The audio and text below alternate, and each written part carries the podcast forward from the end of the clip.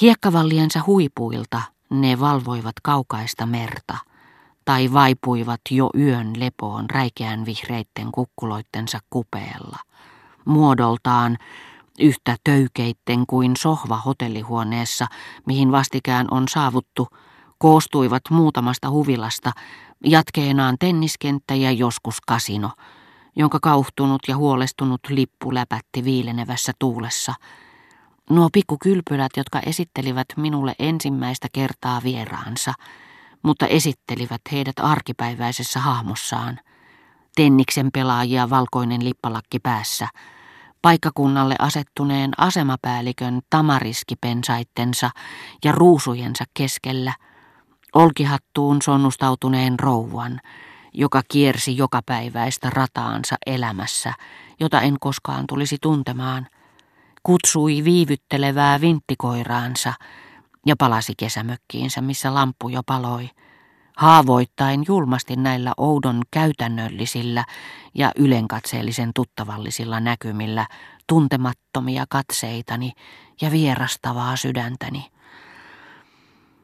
Mutta miten kärsimykseni yltyivätkään saavuttuamme Balbekin Grand Hotelin eteishalliin, vastapäätä mahtavia tekomarmoriin hakattuja portaita, kun isoäitini, välittämättä vähääkään siitä tuliko lietsoneeksi vihamielisyyden ja halveksunnan tunteita niissä tuntemattomissa, joiden keskuudessa joutuisimme elämään, neuvotteli ehdoista hotellin turkkilaisittain pullean johtajan kanssa, jolla oli kasvoissaan ja äänessään koko joukko arpia. Ensin mainittuihin niitä olivat jättäneet lukemattomat puserretut näppylät, toiseen erilaiset kaukaisesta syntyperästä ja kansainvälisestä lapsuudesta kielivät korostukset. Yllään salonkileijonan smokki, katseessaan ihmistuntijaa, jolla paikallisjunan saapuessa oli tapana luokitella ruhtinaat roskaväeksi ja hotellivarkaat ruhtinaiksi.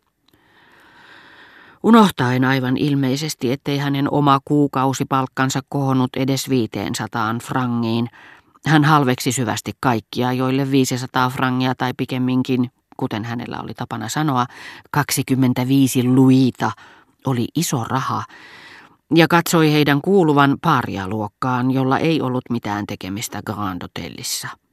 Totta kyllä tässä Palas-hotellissakin oli asiakkaita, jotka eivät maksaneet ylettömästi, mutta säilyttivät silti johtajan kunnioituksen sillä ehdolla, että tämä saattoi olla varma siitä, etteivät he kitsastelleet köyhyyttään, vaan pelkästä saituudesta. Saituus ei nimittäin voi riistää mitään vaikutusvallasta, koska se on pahe ja voi näin ollen esiintyä kaikilla yhteiskunnallisilla tasoilla. Yhteiskunnallinen asema oli ainoa avu, johon johtaja kiinnitti huomiota. Yhteiskunnallinen asema, tai pikemminkin ne ulkoiset merkit, jotka hänestä näyttivät edellyttävän, että se oli korkea, kuten esimerkiksi se, ettei ottanut hattua päästään eteishalliin tullessaan, golfhousut, lyhyt päällystakki, purppuran ja kullanvärisellä vatsavyöllä varustetun sikarin ilmestyminen kirjokuvioisesta nahkakotelosta, kaikki ansioita, jotka valitettavasti puuttuivat minulta tyystin. Liikemiesmäisiin puheisiinsa hän sirotteli valittuja, joskin tilanteeseen täysin sopimattomia sanontoja. Kuullessaan, kuinka isoäitini, joka ei närkästynyt, vaikka johtaja kuunteli häntä vihellellen ja hattu päässä, kysyi teennäiseen äänensävyyn, ja entä sitten teidän hintanne? Oi voi, vallan liian korkeat vähäiseen matkakassaani verrattuna. Pakenin siinä seinän vieruspenkillä odotellessani kaikkein sisimpääni. Pakottauduin siirtymään ikuisiin ajatuksiin. Varoin jättämästä hitustakaan itsestäni ainuttakaan elonmerkkiä kehoni pintaosiin, tunnottomiin kuin eläimillä, jotka tekeytyvät kuolleiksi, kun niitä haavoitetaan.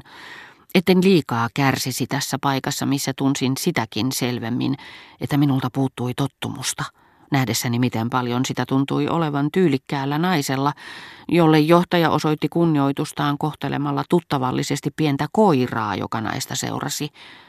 Nuorella keikarilla, joka astui sisään hatussaan sulka ja kysyi, oliko hänelle kirjeitä, kaikilla noilla ihmisillä, joille jäljiteltyjä marmoriportaita nouseminen merkitsi kotiin saapumista. Samanaikaisesti minuun loivat yhtä ankaran katseen kuin Minos, Aiokos ja Radamantes ainakin, katseen johon upotin alastomaksi riisutun sieluni kuin suureen tuntemattomaan, missä mikään ei sitä suojellut. Herrat, jotka eivät luultavasti suuriakaan ymmärtäneet vastaanottamisen taiteesta, mutta käyttivät titteliä vastaanottovirkailija. Kauempana eristävän lasiseinän takana istui joukko ihmisiä lukusalissa, jonka kuvaamiseen minun olisi pitänyt lainata Dantelta hänen milloin paratiisiin, milloin helvettiin käyttämänsä värit. Aina sen mukaan ajattelinko niiden valittujen onnea, joilla oli oikeus lukea siellä kaikessa rauhassa, vai kauhua, johon isoäitini olisi minut syössyt, mikäli hän, kuuro kun oli tämän tapaisille vaikutelmille, olisi kehottanut minua sinne menemään. Aika kului. Yksinäisyyden tunteeni yltyi yhä voimakkaammaksi. Koska olin tunnustanut isoäidille, etten voinut hyvin, että meidän olisi luultavasti pakko palata Pariisiin, hän oli vastalauseita esittämättä sanonut lähtevänsä tekemään ostoksia, joista olisi meille hyötyä, lähdimmepä sitten taikka jäimme, ja joiden myöhemmin sain kuulla kaikkien olevan minulle tarkoitettuja, Françoisilla kun oli mukanaan paljon sellaista, mitä olisin tarvinnut.